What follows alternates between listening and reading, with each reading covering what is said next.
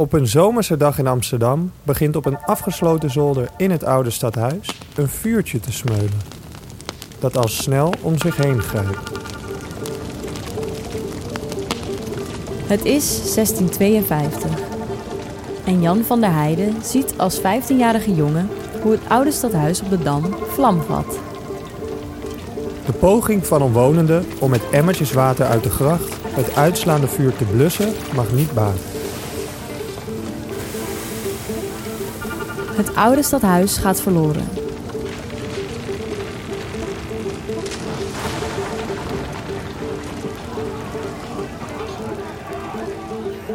Maar de brand laat een diepe indruk achter op Van der Heijden. Want vele jaren daarna schrijft hij nog over de brand en de zinloosheid van het blussen met emmers water.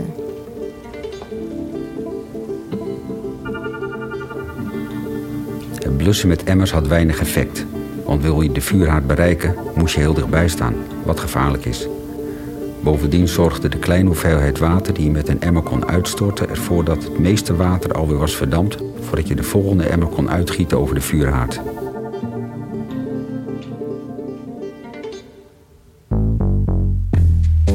Wij zijn Melanie Seuren En Sylvie Broek.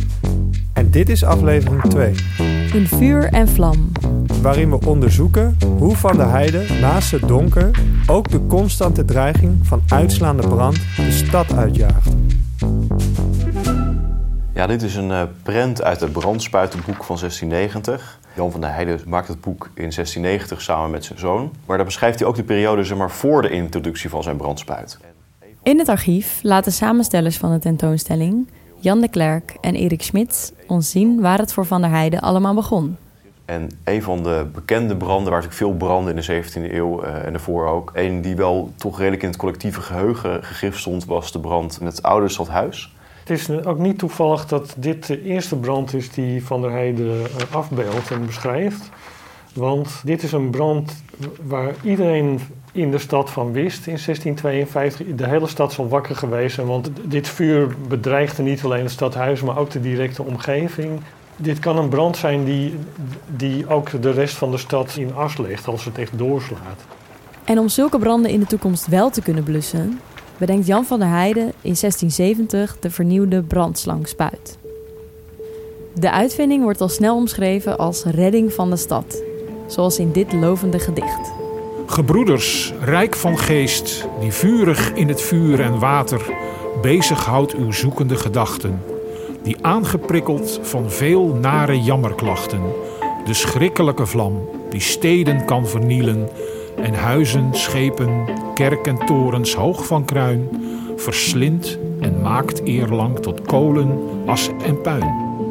Onkostelijk en gezwind te stuiten en te ontzielen die uw roem zo hoog ten hemel klimmen doet, als uw slangenspuit het water drijft naar boven, en nageslachten zelf verplicht om u te loven.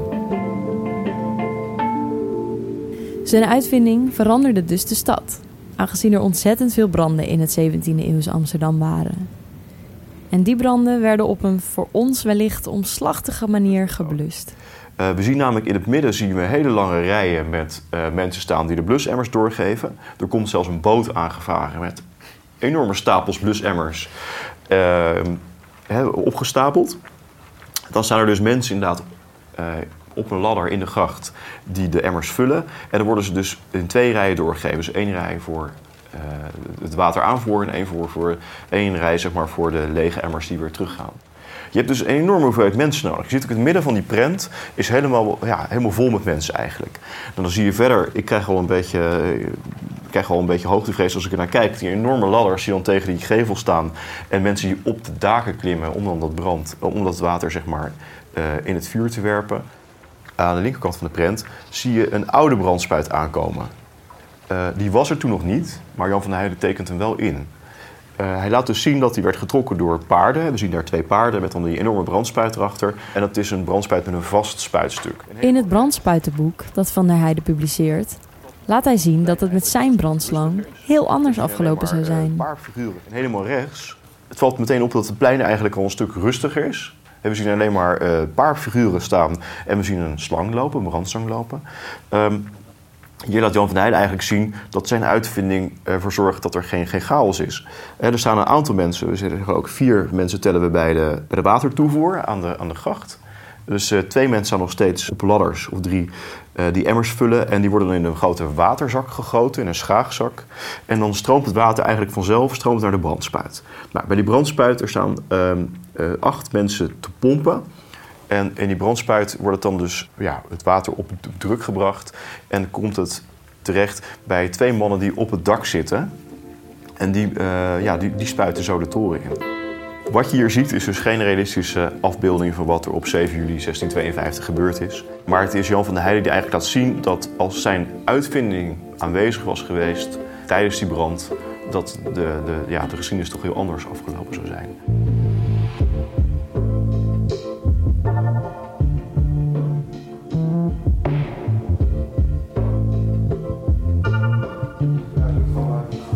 Alright Sil, we zijn nu in de tentoonstellingszaal van Jan van der Heijden in het Stadsarchief.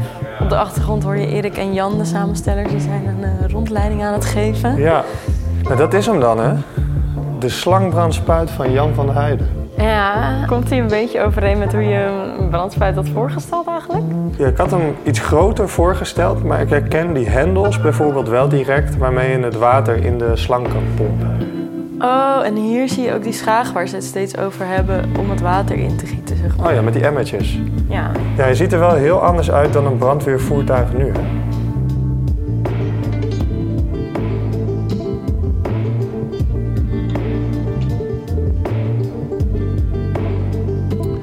Ja, dat klopt. Het vervelendste is als tijdens het eten gebeurt natuurlijk.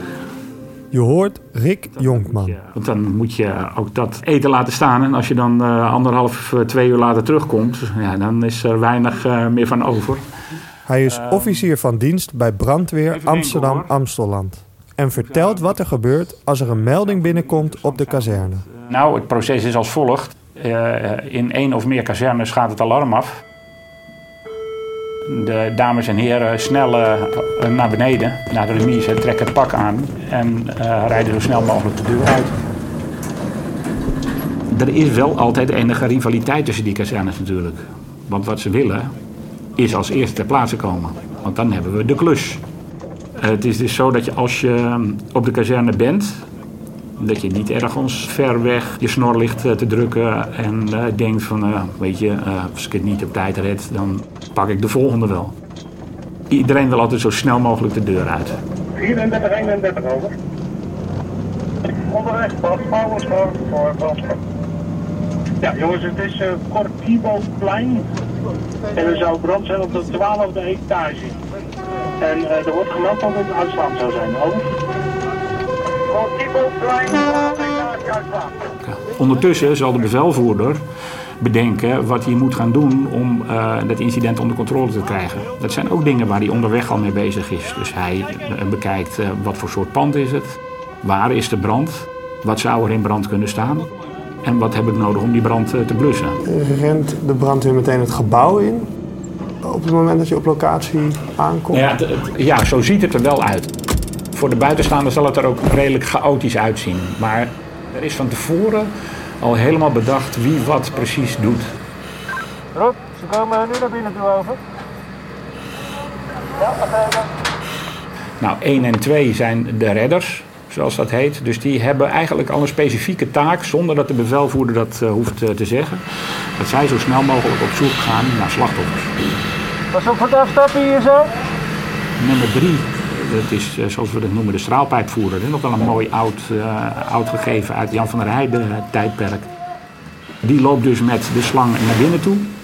Nummer 4 die brengt nummer 3 naar de plaats waar uh, de brand is. En zorgt er dan voor dat dat verder goed, goed verloopt. Ja, tweede deur ook dicht. Allebei de deuren zijn dicht boven. Rick Jonkman noemde het zojuist al even. Er zijn nog oude gebruiken uit het Jan van der Heijden tijdperk overgebleven in de huidige organisatie van de brandweer. Controleren. En eigenlijk doen we nu nog steeds hetzelfde als wat Jan van der Heijden deed. Als er brand is, dan sturen we een auto, er zit een stelletje kerels in. Ding moet zo snel mogelijk zijn. En er moet ook water in zitten. En dan komen ze, komen ze bij een brand en dan gooien ze water op het vuur en dan gaat het vuur uit. Volgens brandweerhistoricus Gerard Koppers is er sinds die tijd eigenlijk niet zo gek veel veranderd in de organisatie. Jan van der Heijden heeft de grondslag gelegd voor de moderne brandbestrijding met zijn binnenaanval. Met zijn denkwijze over hoe je snel water bij de brand kon krijgen en hoe je dat op een effectieve manier kon inzetten. Toch ziet ook hij in dat technische vooruitgang zijn invloed heeft uitgeoefend. De pompen zijn slimmer, beter en vele malen krachtiger. En de auto's zijn sneller. De mannen zijn goed aangekleed en goed beschermd. Er vallen niet zoveel ongelukken meer bij de, bij de brandweer gelukkig. En dat zijn allemaal dingen die eigenlijk alleen maar technische vooruitgangen zijn. Maar in feite, de basisprincipe is nog steeds hetzelfde. Is er een brand? Van der Heijden veranderde de brandbestrijding op twee manieren ingrijpend. Hij verzon namelijk slimme oplossingen om sneller bij de brand te zijn. Hij bracht de snelheid in de organisatie. Hij had wel door dat als je een brand succesvol wilde bestrijden, dat je er moest zorgen dat er zo snel mogelijk effectief water opgespoten werd. Voor zijn tijd waren die brandspuiten die er dan waren, die waren in beheer bij de gilden. En die stonden opgeslagen ergens in de opslagplaats van de gilden. Hij heeft gezegd, ik ga de dingen, de brandspuiten, ga ik naar de wijk brengen. Dus hij bracht 60 brandspuiten in de wijken.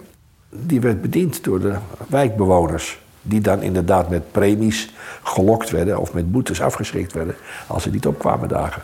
Dus dat ging hartstikke goed. En ook niet onbelangrijk, hij maakte de zogenaamde binnenaanval mogelijk. Wat hij vooral geïntroduceerd heeft, en dat is bij de brandweer op de wereldwijd nog steeds de grootste verdienste, is de zogenaamde binnenaanval. Voordat hij zich ermee ging bemoeien, spoot je water in of op het brandende pand. Nou, en dan maar hopen dat het werkte. Maar als de brand op twee hoog achter is en je kon daar niet komen met je water, omdat je waterstaal daar niet te redden, nou, dan moest je wachten tot de brand naar jou toe kwam. En dan brandde het pand vanzelf ook wel een keertje af natuurlijk. En hij heeft het idee, het besef van dat je met een brandslang naar binnen kon gaan en de brand daar kon blussen waar die was. En al was dat maar twee hoog achter, in plaats van wachten tot dit niet bij jou kwam. Dat besef heeft hij dus bij de brandweer naar binnen gebracht. Ja, ik ben bang dat het een beetje erfelijk uh, bepaald is. Mijn vader zat ook uh, bij, uh, bij de brandweer. Met de paplepel ingegoten. Bijna letterlijk, ja. Terug bij Rick Jonkman. Hij kan zich wel vinden in de woorden van Gerard Koppers. Ja, de taken zijn natuurlijk wel veranderd. Maar ook daarvoor geldt, hij is wel de uitvinder van een structuur daarin. En die hanteren we eigenlijk tot op de dag van vandaag. Maar hij ziet ook verschillen. Wat wij nu veel meer doen dan vroeger is uh, mensen helpen. Niet bij brand. Dus we rukken uit bij aanrijding met beknelling. Maar ook uh, bij reanimaties. Nou, daar had Jan van der Heijden nog nooit van gehoord natuurlijk. En dat is iets wat we veel meer doen dan uh, een jaar of twintig geleden. En heeft dat dan ook te maken met dat de brandweer veel efficiënter is geworden sinds die tijd? Ik denk dat als je naar Jan van der Heijden kijkt, dat hij al vond dat het ontzettend efficiënt uh, geregeld uh, was toen hij dat uh, op zich had genomen. Dat was al een fantastische efficiëntieslag. En vooral ook omdat je die hele lange ketting van mensen die emmertjes water door moesten geven, al helemaal kwijt was.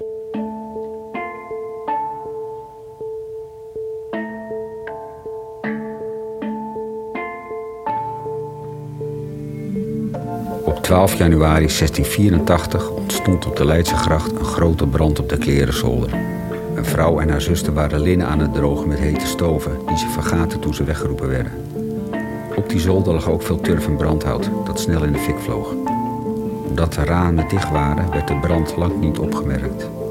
Pas toen al het linnen, turf en hout verbrand waren, vatte het dak vlam.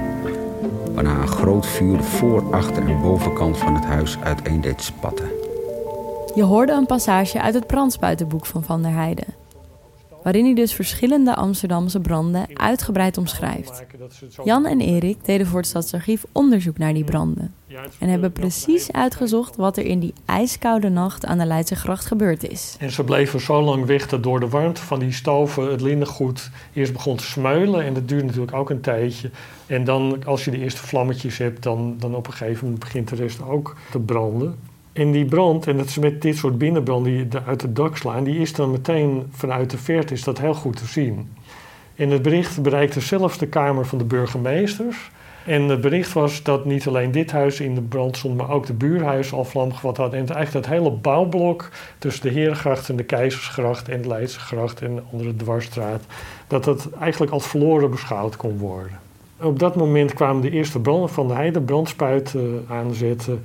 En wat zij deden waren gaten hakken in het ijs. Is een heel dik ijs. Uh, dus echt blokken eruit hakken. En dan die uh, schaagzakken met immers water vullen. En Van der Heijden beschrijft dan dat de brandspuiten binnen de kortste keren bevroren in dat het ene klomp ijs werd.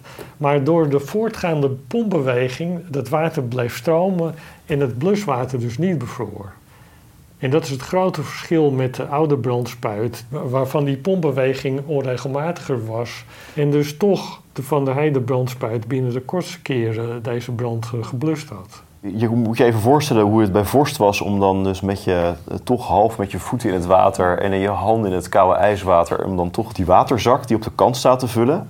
Moet toch ook geen, uh, ondanks alle nieuwe innovaties, geen gebrekje zijn geweest. Bij die brandspuit zie je de brandweerlieden staan. Er zijn eigenlijk aan, iedere kant vier. Je ziet iedere keer vier mensen die de brandspuit bedienen. En daarnaast zien we inderdaad dan de brandmeester staan of de, uh, degene die de leiding heeft. Er zijn al twee mensen die leiding hebben. Eén iemand bij, bij het water en één iemand bij de, bij, bij de spuit. Althans, dat zijn de assistenten. En dan is de brandmeester die houdt het overzicht over het geheel. De gilden waren van oudsher eigenlijk belast met de brandbestrijding. Het waren een aantal specifieke gildes. Het waren de gildes uh, die vooral bezig waren met uh, het dragen en het tillen, dus het sjouwen. Showerschildes. En ook mensen die vanwege hun beroep veel werkten op hoogte. Dus, dus dat zullen de mensen zijn geweest die dan uh, vanaf het dak zeg maar, dingen hebben gedaan. Dat beeld herkent Gerard Koppers ook. Bierdragers bijvoorbeeld, die waren heel nuttig voor het verplaatsen van water natuurlijk. Dus die werden aangewezen als beroepsgroepen onder bevel van hun eigen oversten om, om het, het water te verplaatsen. Timmerlieden, bouwvakkers in het algemeen, die waren natuurlijk heel erg nuttig voor het slopen van de huizen. Of voor het aanbrengen van, van of het klimmen van de ladders en dergelijke toestanden. Dus de organisatie van de brandweer zag er voordat Van der Heijden zich ermee ging bemoeien echt heel anders uit. Zo had de schutterij, de groep burgers die aangewezen was om de stad veilig te houden, een grote rol in de brandbestrijding. We gaan nog even terug in de tijd. De schutterij was, ja, was een onderdeel van de stadsverdediging. En de baas van de schutterij, de schout, de burgemeester zeg maar, uh, of tenminste de, de, de burgemeester voor openbare orde en veiligheid, zoals we dat nu zouden noemen. Dat was degene die dus uh, ook de baas van de brandbestrijding was. Dus zo werd dat georganiseerd. En er waren ja, tientallen mensen bij betrokken soms.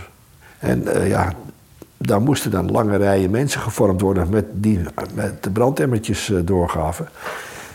Er zijn ook heel veel ongelukken mee gebeurd. Toen ze die oude brandspuit hadden, dus zonder de slangen eraan, die moesten dus onder het brandende pand gepositioneerd worden. En dat stortte dan wel eens in op een onverwachte manier. En er zijn tientallen doden bijgevallen, alleen al in Amsterdam. Dus dat is zo gek nog niet. Dus je moest wel een beetje afstand houden en toch dichtbij blijven. Want je moest die spuit eronder zetten. En met die emmertjes was het helemaal een ramp. Want je moest naar boven klimmen. En met een emmertje met water in je hand. En die moest je hem omkieperen. En dan moest je weer naar beneden klimmen. En dat was niet echt... Uh, was niet handig en dat was niet effectief. Maar ja, dat was de enige methode die je had. Er bestond dus een groot contrast tussen de brandbestrijding voor de komst van de brandspuit van Van der Heijden en na de komst van zijn brandspuit. De stad werd veiliger, want er was aanzienlijk minder brandschade. Maar dat was niet het enige. Hij maakte ook de organisatie efficiënt. Zijn nalatenschap werkt nog door in de huidige organisatie van de brandweer. Hij wordt tot op de dag van vandaag op handen gedragen als uitvinder van de binnenaanval. Het is wel duidelijk. Van der Heijden heeft een onuitwisbare stempel gedrukt op het 17e-eeuwse Amsterdam met de introductie van straatverlichting en de uitvinding van de slangbrandspuit. Maar wat nog onduidelijk blijft, is wat hem in staat stelde om dit te doen. Daarom gaan we in de derde en laatste aflevering op zoek naar een antwoord op de vraag: hoe kon Van der Heijden uitgroeien tot een uitvinder en kunstschilder met internationaal succes? Het is een vrij kleine ruimte natuurlijk in vergelijking met de zaal die wij hebben. Waar natuurlijk ook burgers mogen zitten om te kijken en om mee te luisteren. En ik denk niet dat dat hier past. In deze tijd is economisch belang net zo goed. En, en, je gaat niet onder je stand trouwen, is eigenlijk niet acceptabel. En boven je stand trouwen wordt ook met een scheef oog naar gekeken. Het hebben van een goed netwerk kan jou zeker ook, denk ik, nog steeds, ook in deze tijden, uh, soms wel helpen bij bijvoorbeeld volgende carrière stappen. Deze podcast is gemaakt door ons, Melanie Seuren en Sil Biesbroek, voor het Stadsarchief Amsterdam. De eindredactie is in handen van Stefanie van Odenhoven en Sophie Tatus. De muziek is gecomponeerd door Vos van der Noord en de nabewerking is gedaan door David Berman. Wil je meer afleveringen horen? Abonneer je dan op ons in de podcast-app